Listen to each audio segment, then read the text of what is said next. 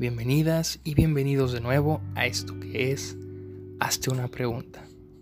El día de hoy me interesa reflexionar contigo en torno al más grande acto de amor presente en el siglo XXI. Y este no es otro que el de escuchar. Y es que, simbólicamente hablando, ¿qué representa escuchar al otro? Cuando alguien se acerca y pide ser escuchado, está pidiendo que lo reafirmemos como persona. Y al escuchar, aceptamos esa reafirmación de la otredad.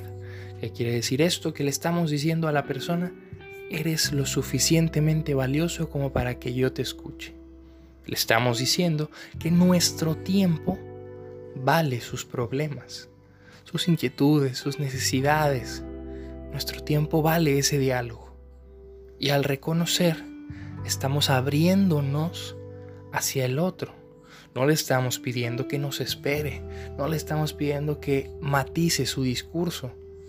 Al escuchar el discurso tal cual me llega, estoy abriéndome a la otredad y estoy haciendo lo que Byung-Chul Han diría: amar, abrirme al eros, abrirme a la otredad. Porque lo que no es amor es lo que se encierra en el egoísmo, en el narcisismo. Y eso predomina el día de hoy.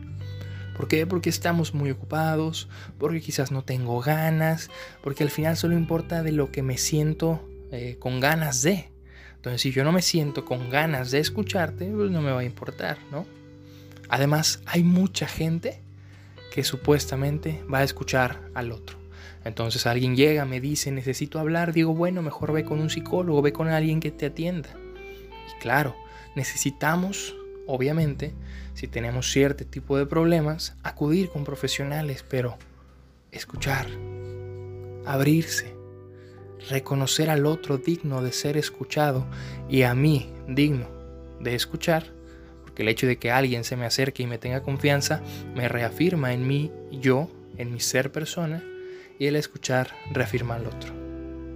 Este es, sin duda alguna, el más grande acto de amor en el siglo XXI, en el siglo de la aceleración, donde todo tiene que ser rápido. Detenernos, tomarnos un tiempo y escuchar al otro es lo más hermoso que hay. ¿Qué piensas de esto? ¿Qué opinas? ¿Estás de acuerdo? ¿No estás de acuerdo? ¿Tienes alguna otra postura? Compártemela. Dialoguemos juntos. Recuerda, además, que una vida que no se cuestiona no es digna de vivirse. Si llegaste hasta aquí, muchas gracias y sobre todo gracias por escucharme. Hasta la próxima.